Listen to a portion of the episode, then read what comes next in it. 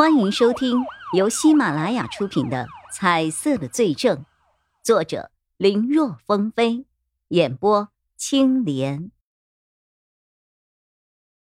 一个人倒下了，他麾下所有的员工都跟着遭殃的情况也不是没有出现过。案子破了之后，多少人的工作岗位却没了？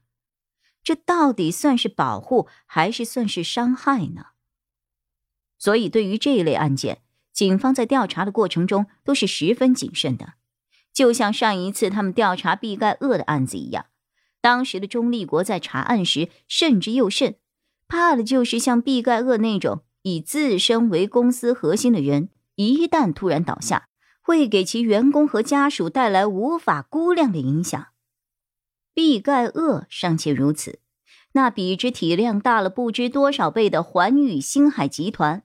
除非是有确凿的证据，否则想要从明面上进行调查，几乎是不太可能的。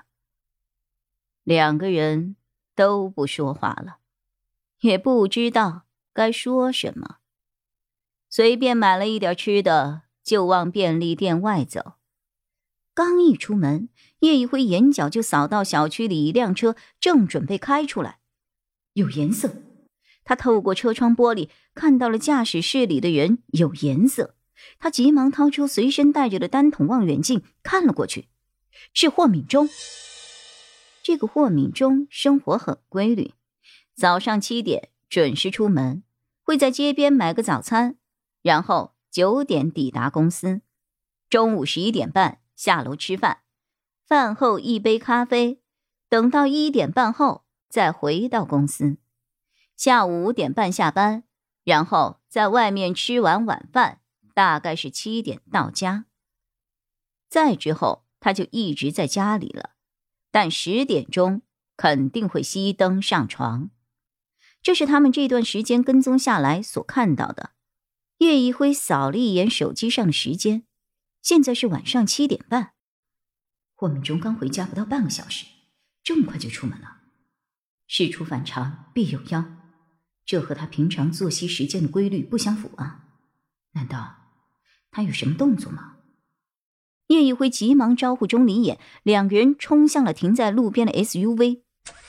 论跟踪方面，钟离眼相对来说经验最为丰富，他负责开车，发动起来后就远远的跟了上去。高毅毅最近工作比较多，昨天还通宵做出了几份报告。一天一夜没睡的他，在后座上睡得很香甜。车子刚起步的时候，盖在他身上的薄毯掉了下来。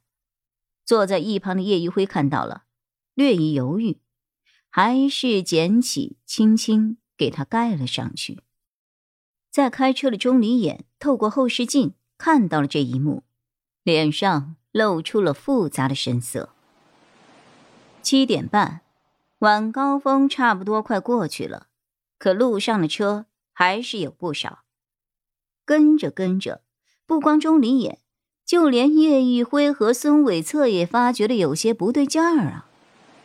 霍敏忠开车一直在兜着圈儿，钟离眼担心是不是被发现了，不敢继续跟得太近，但又担心距离太远会跟丢霍敏忠，所以他开得十分的小心。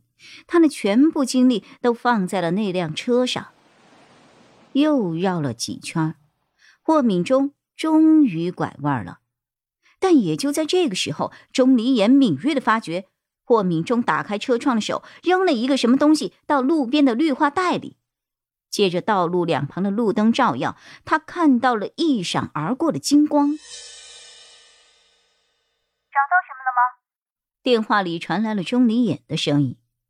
还没呢，你呢？霍敏忠怎么样了？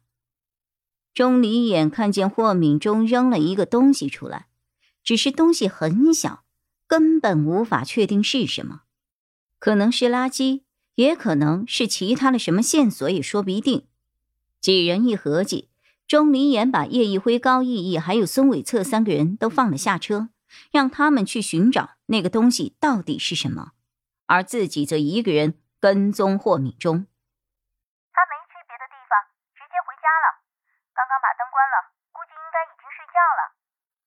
钟离眼的声音透着疑惑。真不知道这个家伙的葫芦里卖的什么药啊？总不会是闲得慌，刚才只是出去开车遛弯吧？你确定没有看错？他扔了东西下来。找了半个小时了，绿化带上被他人随便丢的垃圾，他们都找到了小半袋，但钟离眼说的闪着金光的东西却完全没有踪影。我的眼力你还不了解吗？他肯定是扔了东西下来的。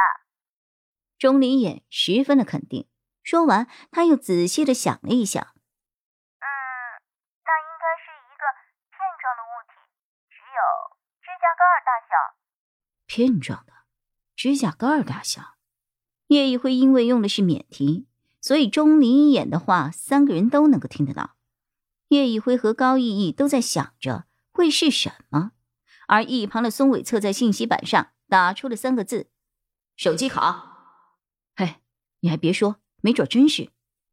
钟离眼看到霍敏中扔的东西有金色的光芒，手机卡的表面不就是金色的吗？